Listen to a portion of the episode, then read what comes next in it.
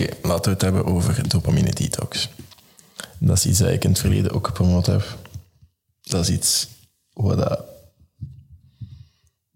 misschien wel een, een, een trend was of een hype dat, dat vaak besproken werd. En dat nog altijd vaak besproken werd. Ik denk als je dopamine detox op YouTube intikt, dat je wel heel wat video's kan vinden. Nu, dopamine wordt dan zo afgebeeld als iets negatief. Want er zijn bepaalde dingen die ervoor zorgen, ah oké, bam, suiker. Oh, ik, wil, ik er meer van. Wat gebeurt er? Dat, dat klein stofje dopamine komt vrij in je hersenen. En wat wil je hersenen? Hersenen wil meer van dat dopamine. Dat is hoe dat, dat werkt. We willen eigenlijk meer en meer van sommige dingen willen die eigenlijk niet zo goed zijn voor ons.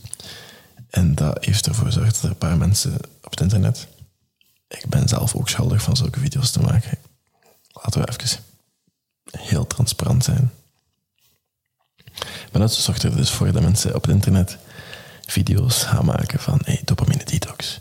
En wat houdt dat dan in? Is dat net letterlijk alles wat dat jouw plezier heeft, wat dat zogezegd dopamine zou vrijmaken in jouw hoofd, je hersenen, in je lichaam, je gaat dat gaan bannen, je gaat dat wegnemen.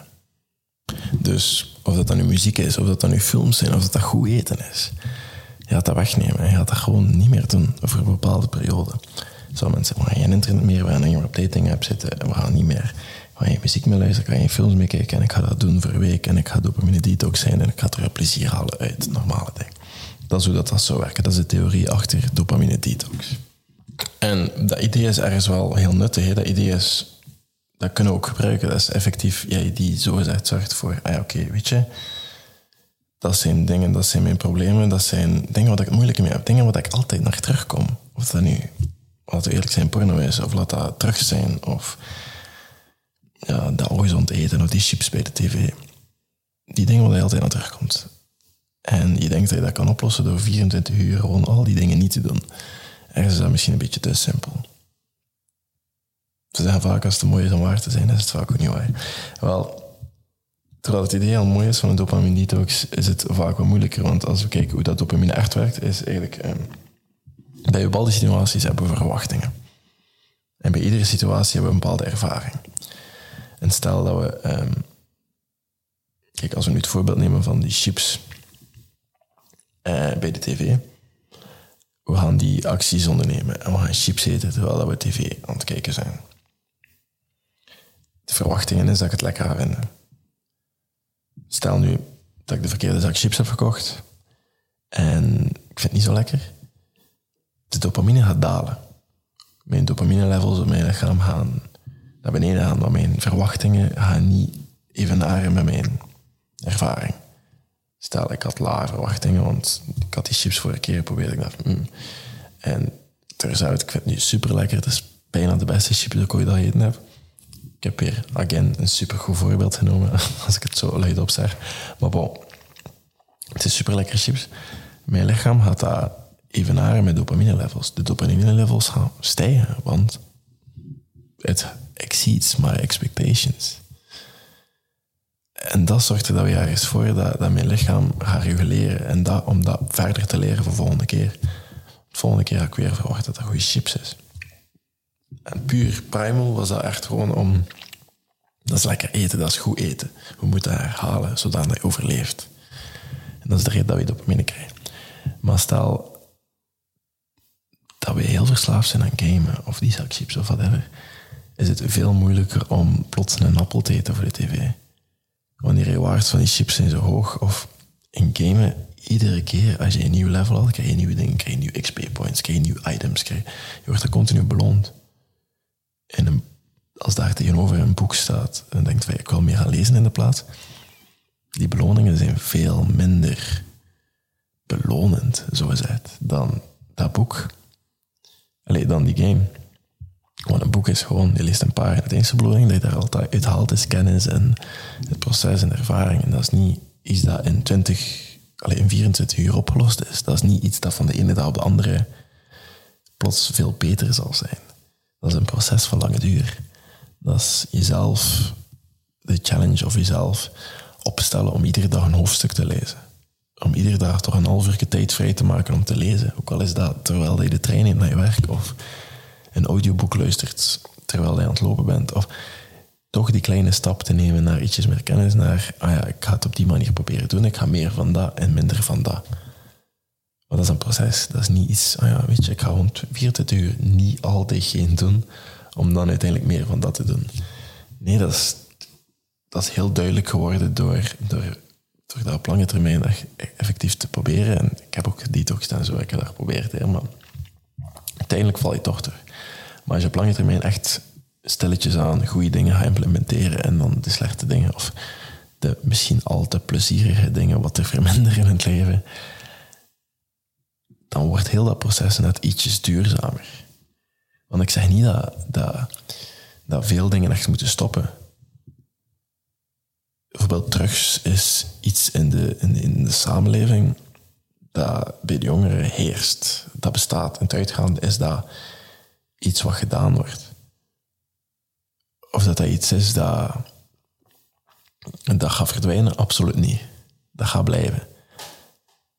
En daarom is het misschien duurzamer om te denken, oké, okay, dat nooit doen in het leven van dat, dat, dat, dat is bijna onrealistisch. Als je een kind opvoedt in deze maatschappij en je laat dat kind uitgaan of zo, is dat bijna onrealistisch om te denken dat dat kind nooit gaat experimenteren met drugs.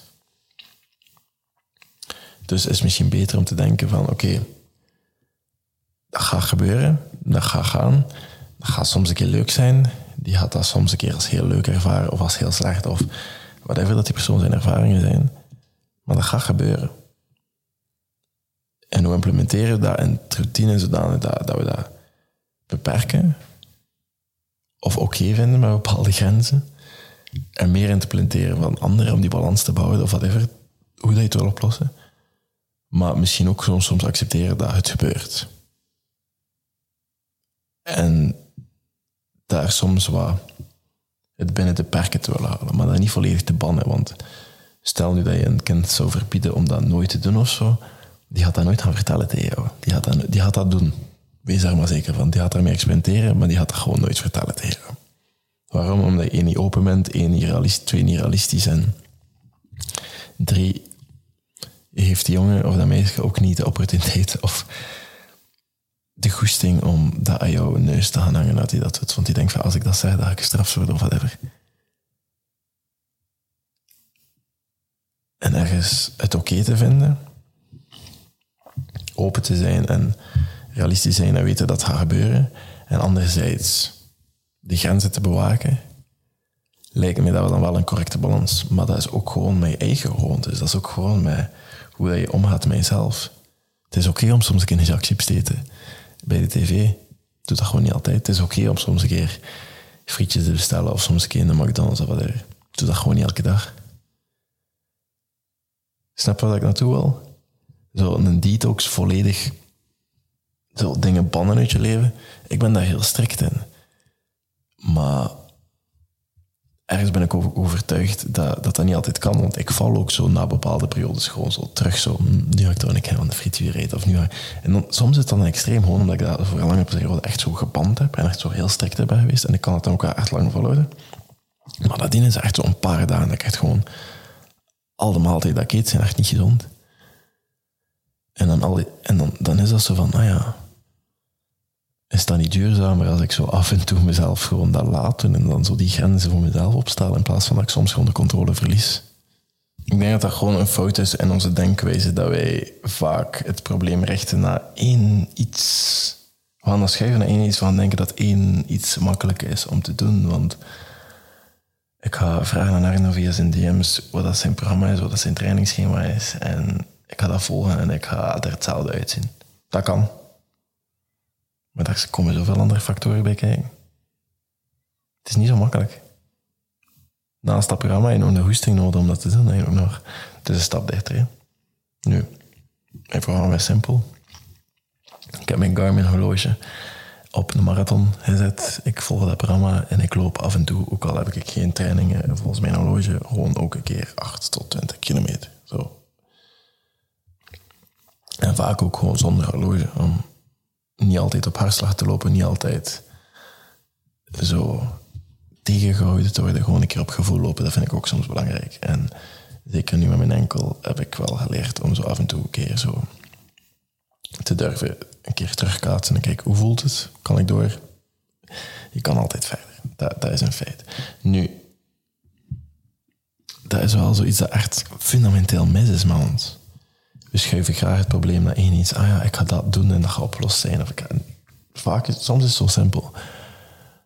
Maar om dan zo een andere trend te bespreken, die delayed gratification of die instant gratification. Je weet een, weet een zakje snoep of weet die zak chips, we worden direct beloond met die dopamine. We, we lezen dat boek. En dat duurt even voordat we merken, ah oké, ik heb dat boek uitgelezen, ik, ik voel me nu beter.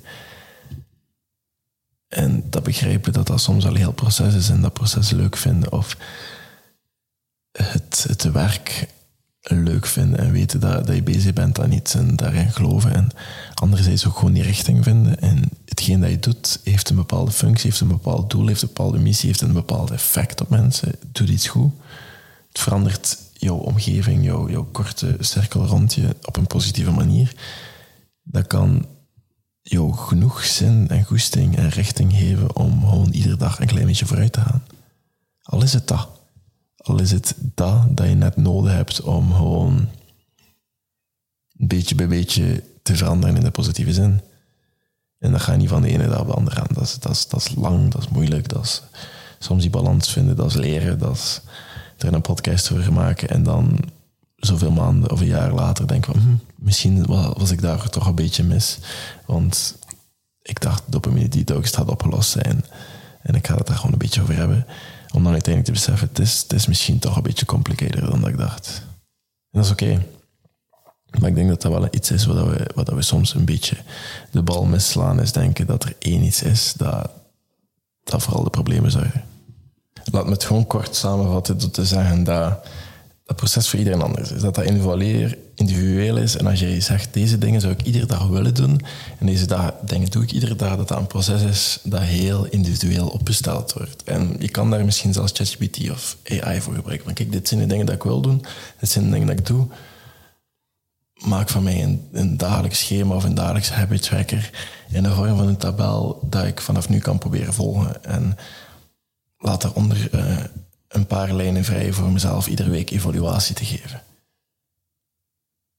Dat kan een goede prompt zijn, dat je gewoon even intikt op ChatGPT en plots heb je een tabel, je print dat af en iedere week hou je daarbij en iedere week verbeter je jezelf stap voor stap. En je gaat merken, je gaat niet vanaf week 1, of je gaat misschien wel even heel gemotiveerd zijn in week 1 al die hebben doen. Week 2 ga je wat moeite hebben, ga je soms wat dingen laten vallen. Of plots ga je vier dagen die, dat niet meer zien liggen en niks meer doen, om dan na twee weken terug op te pikken. En dat je beseft dat dat proces toch ietsjes moeilijker is en dat dat één stap tegelijk neemt. En als je daar heel consistent in bent, als je dat effectief gewoon echt jezelf duidelijk maakt dat je dat echt moet proberen en één stap en niet te veel gooi op je vork nemen direct en echt gewoon richting in de goede stap vinden, een balans soms wel wat zoeken of disbalans desnoods. Want again, dat is niet one antwoord fits all dat is veel meer dat daarbij komt kijken, maar weet gewoon van, je moet ergens beginnen. En weten dat dat, dat soms oké is en soms ik accepteren en dat je die grenzen zelf opstomt, dat je zelf eigenlijk gewoon in controle bent en dat er veel dingen zijn dat je gewoon in controle over bent en dat je dat zelf kan beslissen, dat dat al een goed begin is. Moest je er iets aan gehad hebben, laat dan zeker iets um, nou, want blijkbaar kan je nu ook reacties sturen op Spotify. Uh, moest je op je iTunes luisteren, laat er een reviewtje achter. Het is lang geleden dat ik nog zo leuke reviews heb gelezen. En dan uh, kan je die ook delen met iemand. Dat is het enige wat ik vraag. Dat is de enige fee. Deel die met iemand als je denkt dat die er ook iets aan kan hebben. En dan, uh, dan zie ik jullie morgen om 7 uur s ochtends met een andere podcast. Tot later.